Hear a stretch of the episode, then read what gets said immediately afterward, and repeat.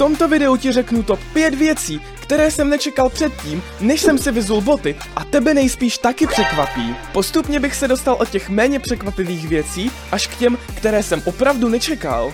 Jako první mě překvapilo, jak moc se nám v běžných botách zapařují nohy a jsou zvyklé na vyšší teplotu. Sundat si boty v létě může být příjemné ochlazení a provětrání, ale v chladnějších měsících to může být nepříjemný nezvyk. Při pravidelném vystavování chladu si na to však chodidla zvyknou a bude to pro ně přirozené. Princip je vlastně stejný jako u běžného otužování, na které jsem už dělal krátké video. Hodně lidí to neví, ale klasické boty nám různě deformují a oslabují nohu. Pokud tě tohle více zajímá, určitě dej odběr, protože na tohle taky chystám video video. Když tedy budeme chodit pravidelně bez klasických bot, naše noha si na to zvykne a přizpůsobí se tomu.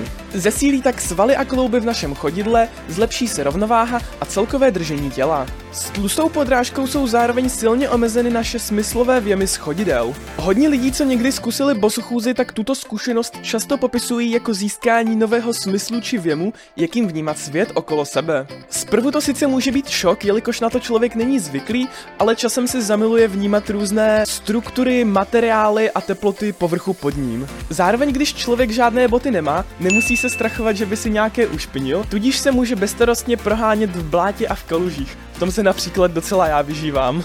Následující zjištění pěkně navazuje na to minulé. S omezením smyslových věmů se pojí i omezení vnímání bolesti. Máme rozmazlené šlapky, které z bod vůbec nejsou zvyklé na bolest, tudíž jsou velice citlivé. Ze začátku pro nás tedy můžou být některé povrchy poměrně bolestivé. Časem si na to však naše tělo dvěmi způsoby postupně bude zvykat. Ten první, méně překvapivý způsob je, že se nám zdrsní kůže na chodidlech. Teoreticky by se to dalo přirovnat k mozolům na rukách. Druhý způsob, který mě však více překvapil, je psychický. Kromě toho, že na bolest nejsou zvyklá naše chodidla, tak na ní není zvyklý ani náš mozek. Postupným vystavováním bolesti si na ní náš mozek zvykne, tudíž stejně intenzivní věm bude vnímat jako méně bolestivý než dřív. Z těchto dvou způsobů kompenzace bolesti bych řekl, že ta psychická udělá větší změnu. Poslední věc, která mě překvapila nejvíce, jsou rizika spojená s bosochůzí. Když mě někdo vidí bosky, často se mě jako první zeptá, jestli nemám strach z toho, že šlápnu na střep. O tom, jak reálně velké riziko jsou střepy do budoucna, taky chystám video, takže určitě odebírej, pokud tě to zajímá.